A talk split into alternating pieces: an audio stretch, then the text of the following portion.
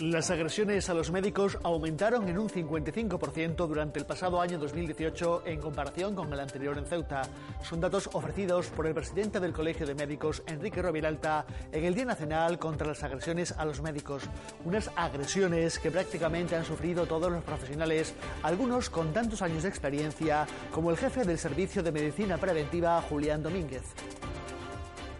Una madre eh, quería que su hijo eh, fuera atendido de una manera determinada. En este caso pensaba que necesitaba una hospitalización o una observación eh, a nivel hospitalario de urgencias y bueno, después de las analíticas, después de las pruebas, la exploración física, todo lo que se le realizó, pues se determinó no solamente por mí, sino también por, por otro compañero más de urgencias en ese caso, que sabéis que en las urgencias donde se produce pues una situación más ansiosa tanto para los pacientes como para los profesionales sanitarios y pensaba que no era así. Y entonces pues la paciente no solamente aparte de insultarnos, pues intentó y lo denunciamos. Los principales agentes por la formación y el empleo en Ceuta se han dado cita en la primera feria de la educación y la formación en las murallas reales, donde han ofrecido información de la oferta formativa de la ciudad. Uno de los principales programas que está realizando la Cámara es dentro del programa integral de cualificación y empleo, eh, formación para los jóvenes que están inscritos en el sistema de, de garantía juvenil. Y luego, aparte, aparte de eso, también no es propiamente formación, pero también la Cámara tiene un plan de movilidad internacional donde eh, chicos que ya han, finalizado su formación eh, tienen la oportunidad de hacer eh, prácticas en un ámbito internacional, en los países que ellos elijan dentro de la Unión Europea.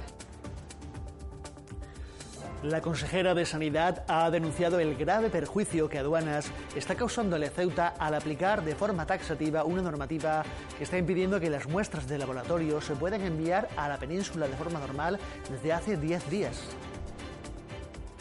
No se puede enviar la analítica a la península, entonces. Nosotros aquí no tenemos sistemas de laboratorio específicos para distintas muestras. Nosotros, por ejemplo, muestras de agua, muestras de contenidos de alimentación, en caso de la biopsia, es decir, también las clínicas de veterinaria, las clínicas privadas ya digo sin perjuicio, mm, eh, porque eh, lo que incrementa es el gasto, claro, porque eh, hay que segregar los transportes que ahora se hacen de una forma conjunta y eso conlleva un gasto muchísimo más excesivo, que es lo que nosotros no queremos que se realice. Muy buenas noches, bienvenidos al informativo de Ceuta Televisión. Estas que han visto son algunas de las principales noticias que nos ha arrojado la actualidad de este jueves. El resto se las contamos como siempre a continuación. Comenzamos.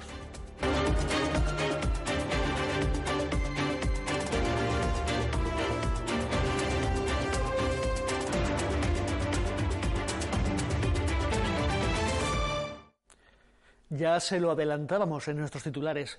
Las agresiones a los médicos aumentaron en Ceuta en un 55% solo durante el pasado 2018. Son datos que ha ofrecido el presidente del Colegio de Médicos, Enrique Roviralta, durante una comparecencia de prensa con motivo del Día Nacional contra las agresiones a sanitarios. Roviralta desveló además que la mayor parte de las agresiones son a mujeres y que desde 2011 se contabilizan en Ceuta un total de 206, tanto físicas como verbales. 2018 fue un año en el que aumentaron las agresiones a profesionales sanitarios en Ceuta en un 55%. Cierto es que la mayoría de estas fueron de carácter verbal, pero ello no deja de preocupar a colectivos como el Colegio Oficial de Médicos de la ciudad, cuyo presidente ha ofrecido una rueda de prensa para desgranar datos que desde luego invitan a reflexión. Del 2017 al año pasado, completo, el 2018, han pasado 18. Es decir, de 10 a 18, es decir, casi el doble, del año 2017 al 2018. Insisto, notificadas.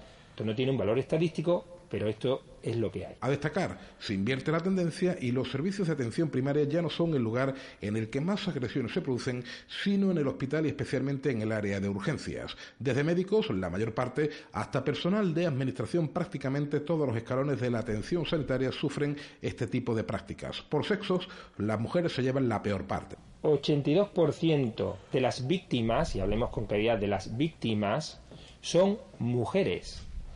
8 de cada 10 agredidas son mujeres. Y aquí metemos todas las categorías profesionales. Un dato para mí terrible.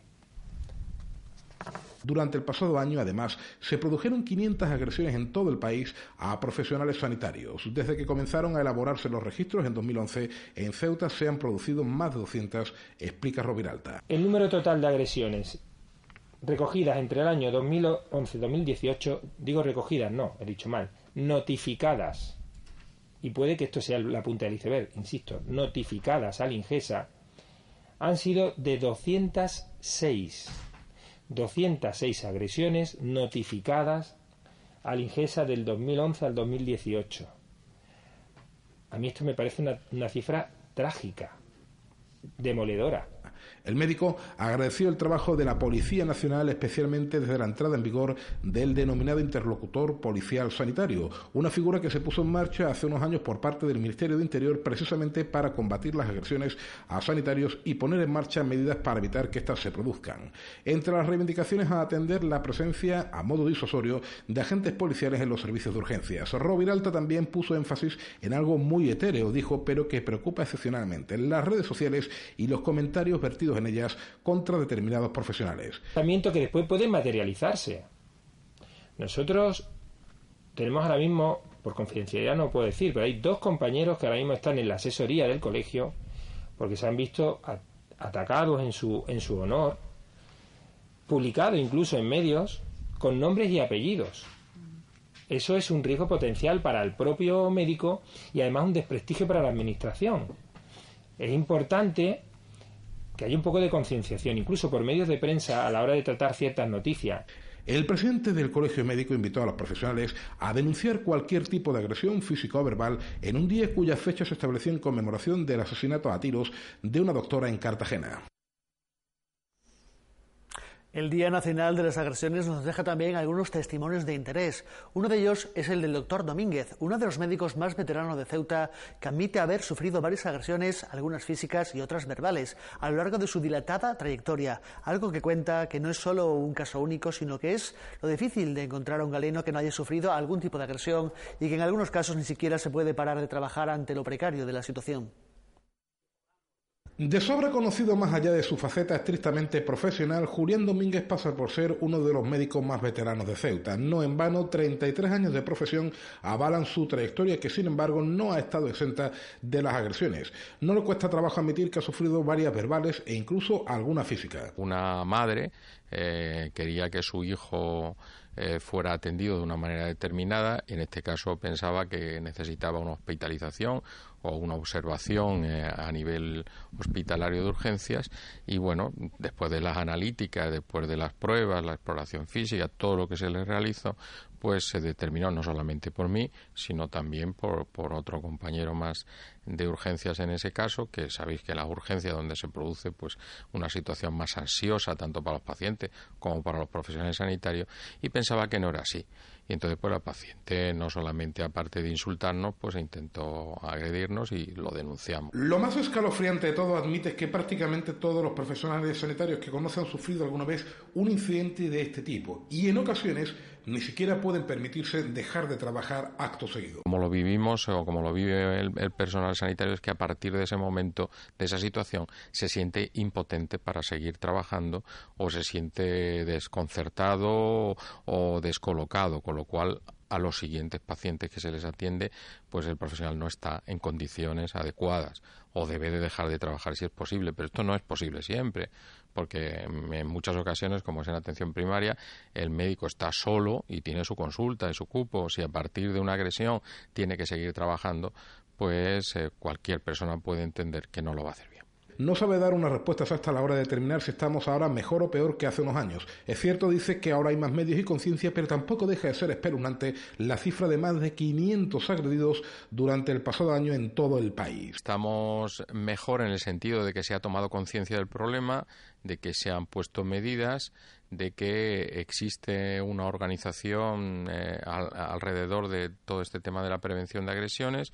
Estamos peor en cuanto al sentido de que siguen existiendo agresiones y son excesivas. Este año ha habido más de 500 agresiones a médicos en, en España. Y una duda, las agresiones se producen en su mayoría dentro del ámbito de la sanidad pública. ¿Puede haber un factor económico de rango cultural o cualquier persona puede perder los papeles hasta el punto de agredir a un profesional sanitario? Por una parte, es cierto que quizás una de las asignaturas pendientes del Sistema Nacional de Salud es la educación sanitaria y también del sistema educativo en el sistema educativo tampoco se trabaja tanto eh, con ese tema, ni hay asignaturas específicas, sino que es una, asignatura, o es una formación, mejor dicho, transversal, ¿no? Em, eh, eso, eso por una parte. Eh, y, por, y, por, otra parte también, aparte, aparte de la educación, mm, bueno, es cierto que se han masificado, faltan medios, ¿no? Es cierto que muchas veces faltan medios, pero eso también lo tiene que comprender el, el, el usuario.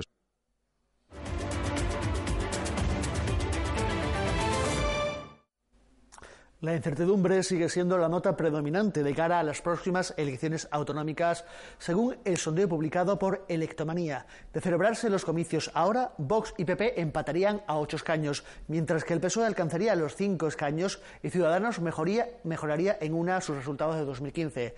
Caballas, que la semana pasada quedaba fuera de la Asamblea, obtendría uno de los dos diputados que me dice lograba en la anterior encuesta. A poco más de dos meses de las elecciones autonómicas, Partido Popular y Vox empatarían con ocho escaños. Es la principal conclusión del sondeo de electomanía para grandes ciudades, en la que se confirma la irrupción de la formación liderada por Santiago Abascal. Crecería en buena parte gracias al propio PP, que se deja cinco diputados en comparación con 2015, pero también se beneficiaría de la caída de Caballas y MDIC. Ambas formaciones con un escaño cada una se dejarían tres y dos representantes respectivamente. Crecen también en un diputado con respecto a 2015 PSOE y Ciudadanos. Los socialistas podrían tener la llave del gobierno al alcanzar los cinco diputados, mientras la formación naranja doblaría representantes hasta alcanzar los dos. En comparación con el sondeo de la semana pasada, las cosas siguen igual, salvo que Caballas sí obtendría un representante justo el que pierde el movimiento por la dignidad y ciudadanía. En la perspectiva histórica hay que retroceder 20 años en el tiempo para ver al Partido Popular con ocho escaños. Fue la cantidad de actas logradas el 13 de junio de 1999 frente a las 12 del extinto Grupo Independiente y Liberal. Respecto a los puestos de gobierno, PP y Vox sumarían entre ambos 16 escaños y cualquier acuerdo de los dos con el PSOE alcanzaría los 13. Son los únicos acuerdos posibles porque la suma de cualquiera con Caballas, MDIC y Ciudadanos se quedaría a un escaño de la mayoría suficiente. Y hablando de elecciones generales, Ciudadanos ya tiene eterna de aspirantes a Congreso y Senado. En el caso de la Cámara Baja, Tamara Guerrero será quien encabece la candidatura naranja, mientras que Lorenzo Castro y el secretario general de la formación en Ceuta, José Manuel Gómez, serán los candidatos al Senado por parte de la formación liderada a nivel nacional por Albert Rivera.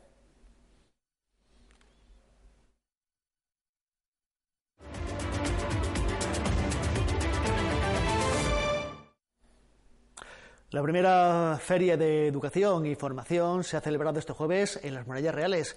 En ella se han dado cita a todos los agentes que luchan con el objetivo de capacitar a los ceutíes para adquirir las habilidades que les permitan acceder al mercado laboral. Las estrategias que marcarán la formación en los próximos años pasan por ofertar cursos que permitan el acceso a los sectores que tienen más posibilidad de crecer en la ciudad, como son el turismo o principalmente el mercado digital, sin reducirse exclusivamente al de juego online. Desde institutos que imparten formación profesional a la Escuela de la Construcción, los sindicatos o la Cámara de Comercio se han dado cita en este espacio de las murallas reales para orientar al público ceutí de la oferta formativa y de educación existente. Uno de los principales mm, programas que está realizando la Cámara es dentro del programa integral de cualificación y empleo, eh, formación para los jóvenes que están inscritos en el sistema de garantía juvenil. Y luego, aparte, aparte de eso, también no es propiamente formación, pero también la Cámara tiene un plan de movilidad internacional donde eh, chicos que ya han, finalizado su formación eh, tienen la oportunidad de hacer eh, prácticas en un ámbito internacional, en los países que ellos elijan dentro de la Unión Europea. La Casa de la Juventud, también presente en la feria, ha tratado de acercar su oferta educativa o de movilidad a los más jóvenes, así como realizar actividades dentro de su ámbito de actuación. La educación no formal eh, debe ir de mano de la educación formal, eh, ir juntas porque es necesario para el, para el joven y para cualquier persona que quiera eh, llevar a cabo unos estudios, ¿no?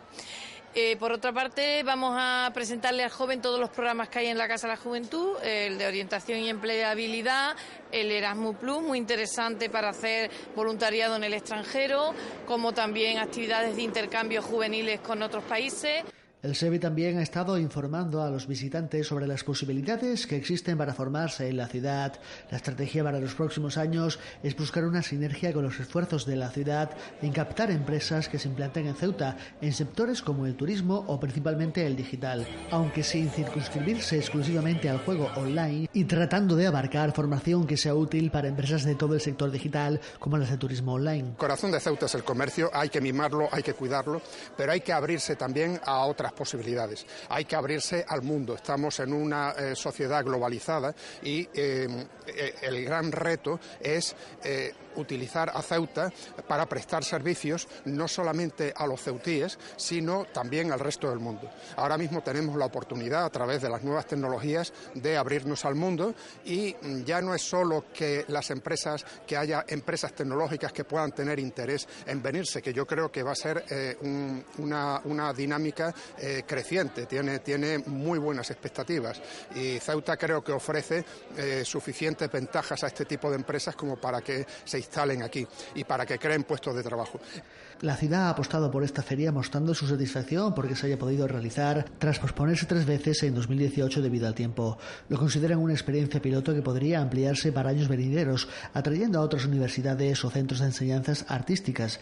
Han señalado que la captación de empresas del sector digital es una cuestión que también contemplan y por la que apuesta el gobierno local. Como nicho de empleo, el, campo digital es, es fundamental. Aquí tenemos un ciclo formativo, la familia de informática y comunicación está en el Puertas del Campo desde hace muchísimos años, en un instituto, pero luego eh, eh, Procesa ha montado el polo digital con la esperanza de, captar empresas y también captar empleo, bien sea en el sector del juego online o, en el que sea, o cualquier empresa que quiera ofrecer, ya digo, sus servicios y que esos servicios consistan en conocimiento eh, o, o proporcionar información, por ejemplo, un call center, ¿no? Aquí la fiscalidad es mucho más favorable, como todos sabemos. La feria se ha desarrollado durante todo el jueves, con sesiones de mañana y tarde, y ha contado con una enorme participación de público prácticamente durante toda la jornada. Cambiamos de asunto. Comisiones Obreras ha invitado a José Manuel Vera, el secretario general de Administración General del Estado dentro del sindicato, para que explique en una asamblea celebrada a las seis de la tarde de este jueves las novedades alcanzadas con la firma del cuarto convenio único con la Administración General del Estado, que incluye, entre otras cuestiones, una mejora salarial para 2019 de entre 5 y 12% en beneficio de los sueldos más bajos. El convenio de la Administración, firmado el 4 de marzo por los sindicatos y el Gobierno, incluye cinco reivindicaciones que se realizaban desde el colectivo de trabajadores. Un convenio que juzgan positivo, a pesar de no recoger todas las reclamaciones que se pretendían. Un convenio que afecta a, torno a las 40.000 personas, de ellas aproximadamente unos 500 aquí en Ceuta. Y tanto por su volumen, yo creo que estamos hablando, si no del más grande, de uno de los más grandes convenios de empresa de este país. Aunque no todo es dinero, ha dicho José Manuel Vera, secretario general de Administración General del Estado de Comisiones Obreras, era un objetivo de partida que los sueldos mínimos se situasen por encima de los 1.000 euros y se ha logrado una subida sustancial, que en Ceuta se sumará a la indemnización por residencia sin que se vea mermada la mejora de ninguna manera. El incremento que hemos conseguido en general está en torno a un 5% de media pero en los salarios más bajos estamos hablando de un incremento que se sitúa cerca del 12% en para 2019. Un incremento sustancial que va a situar eh, en ese año pues cerca de los 1.120 euros. Partimos, ya digo, de 1.020, o sea, casi 100 euros más de incremento en 2019. Otra cuestión que se ha acordado ha sido la de la tasa de reposición y la posibilidad para el 2021 de la jubilación anticipada parcial para los funcionarios, que en Ceuta podría afectar a unos 350 aproximadamente, que tienen una edad muy elevada en alto porcentaje. En la negociación de este convenio hicimos una apuesta muy importante desde comisiones obreras por adaptar la clasificación profesional al modelo educativo al modelo de, educación y cualificación para el español de cualificaciones para la educación superior adaptar el modelo de clasificación profesional al eh, marco de cualificaciones profesionales. En el convenio también se han firmado cuestiones de carácter jurídico como igualar la relación legal entre administración y funcionarios o personal laboral que hasta la firma tenían diferente consideración. También se ha logrado que la clasificación de la formación profesional se tenga en cuenta dentro del escalafón de la administración. Otro de los elementos en los que hemos apostado es tratar de buscar mecanismos que permitiesen rejuvenecer las plantillas y al mismo tiempo eh, que no supusiese una pérdida de la experiencia. ¿no? Y el mecanismo que, que, teníamos para ello pues, es aplicar la jubilación anticipada parcial en el ámbito del convenio. Esto es un, un logro importante ¿eh? porque igual va a suponer un derecho para los trabajadores y trabajadoras que podrán acceder a, a partir del 1 de enero del 2021 Todas estas cuestiones se han explicado en la Asamblea, donde además los asistentes han podido satisfacer su curiosidad y resolver dudas sobre la actual situación laboral en la Administración.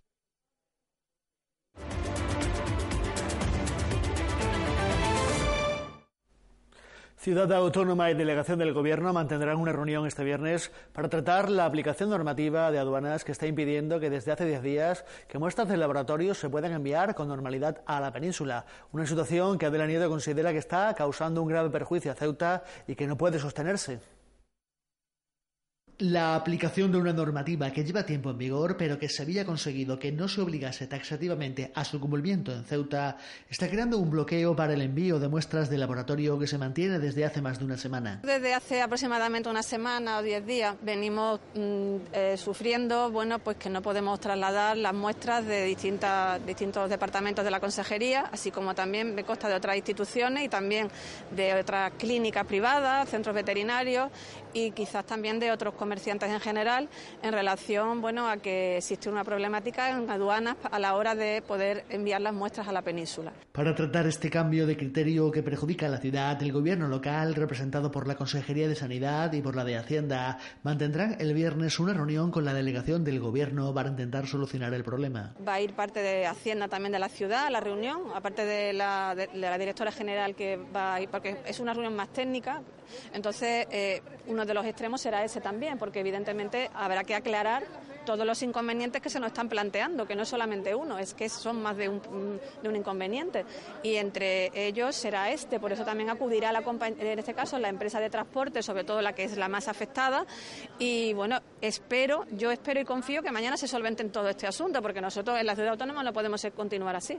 El gobierno de Ceuta considera que la sociedad ceutín no se puede ver perjudicada de esta manera, por lo que van a pedir a la delegación que se retome la anterior normativa. Aunque es una cuestión que también afecta a particulares, es especialmente perniciosa para el sistema de sanidad. No se puede enviar la analítica a la península, entonces nosotros aquí no tenemos sistemas de laboratorio específicos para distintas muestras. Nosotros, por ejemplo, muestras de agua, muestras de contenidos de alimentación, en caso de la ingesta biopsia, es decir, también las clínicas de veterinaria, las clínicas privadas ya digo sin perjuicio, mm, eh, porque eh, lo que incrementa es el gasto, claro, porque eh, hay que segregar los transportes que ahora se hacen de una forma conjunta y eso conlleva un gasto muchísimo más excesivo, que es lo que nosotros no queremos que se realice. La Consejería confía en que las dos administraciones puedan entenderse en la reunión del viernes y se solvente el problema, dado que el objetivo común de ambas debe ser buscar el bienestar de los ciudadanos.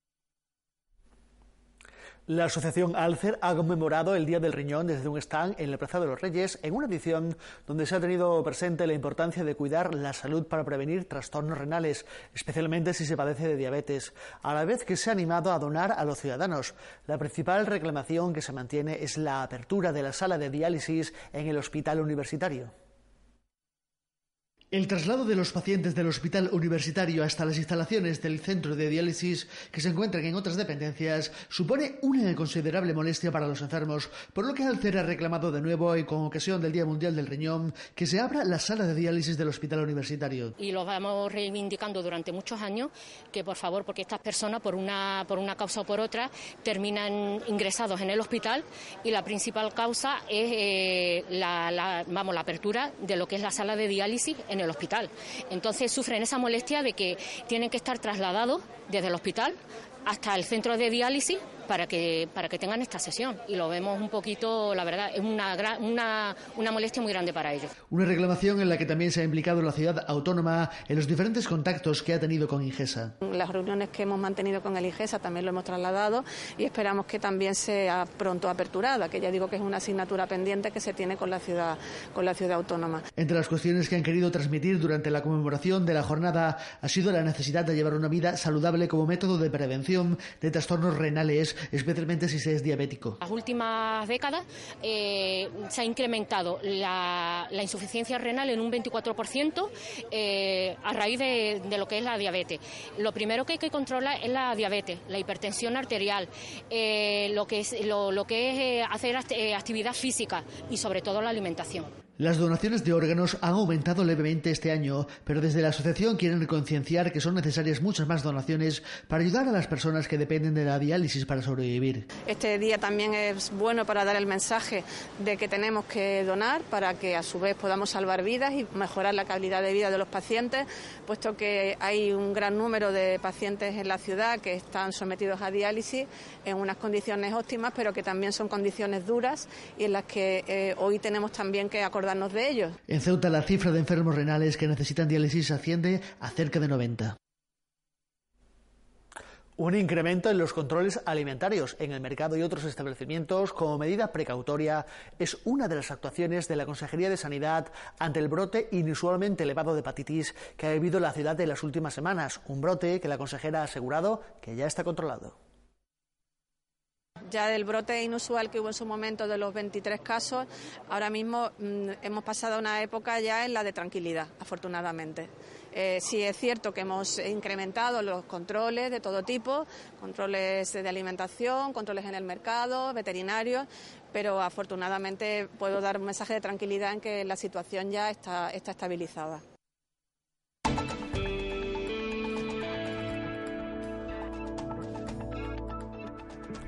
Les contamos ya cuál es el pronóstico del tiempo para mañana viernes 15 de marzo, como siempre, cortesía de la Agencia Estatal de Meteorología, que nos dice que tendremos cielos despejados. Las temperaturas permanecerán sin cambios o un ligero ascenso. La mínima quedará en torno a los 14, mientras que la máxima podrá rozar los 19 grados. Los vientos tendrán componente este. Y ya están viendo el número que ha salido premiado este jueves 14 de marzo en el sorteo de la Cruz Roja, el número 208, 208, la dama.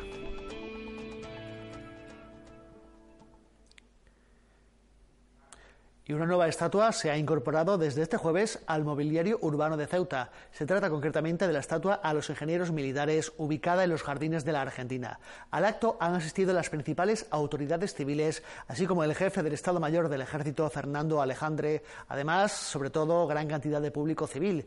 Con imágenes del acto nos despedimos este jueves. Así que nos vamos ya, pero seguimos manteniéndoles al tanto de todo lo que ocurre en Ceuta a través de nuestros perfiles en las redes sociales, Facebook, Twitter y, por supuesto, a través de esta página web www.cdtv.com. Volveremos mañana viernes a la misma hora, a las 9. Que pasen buena noche y vuelvan a vernos. Adiós.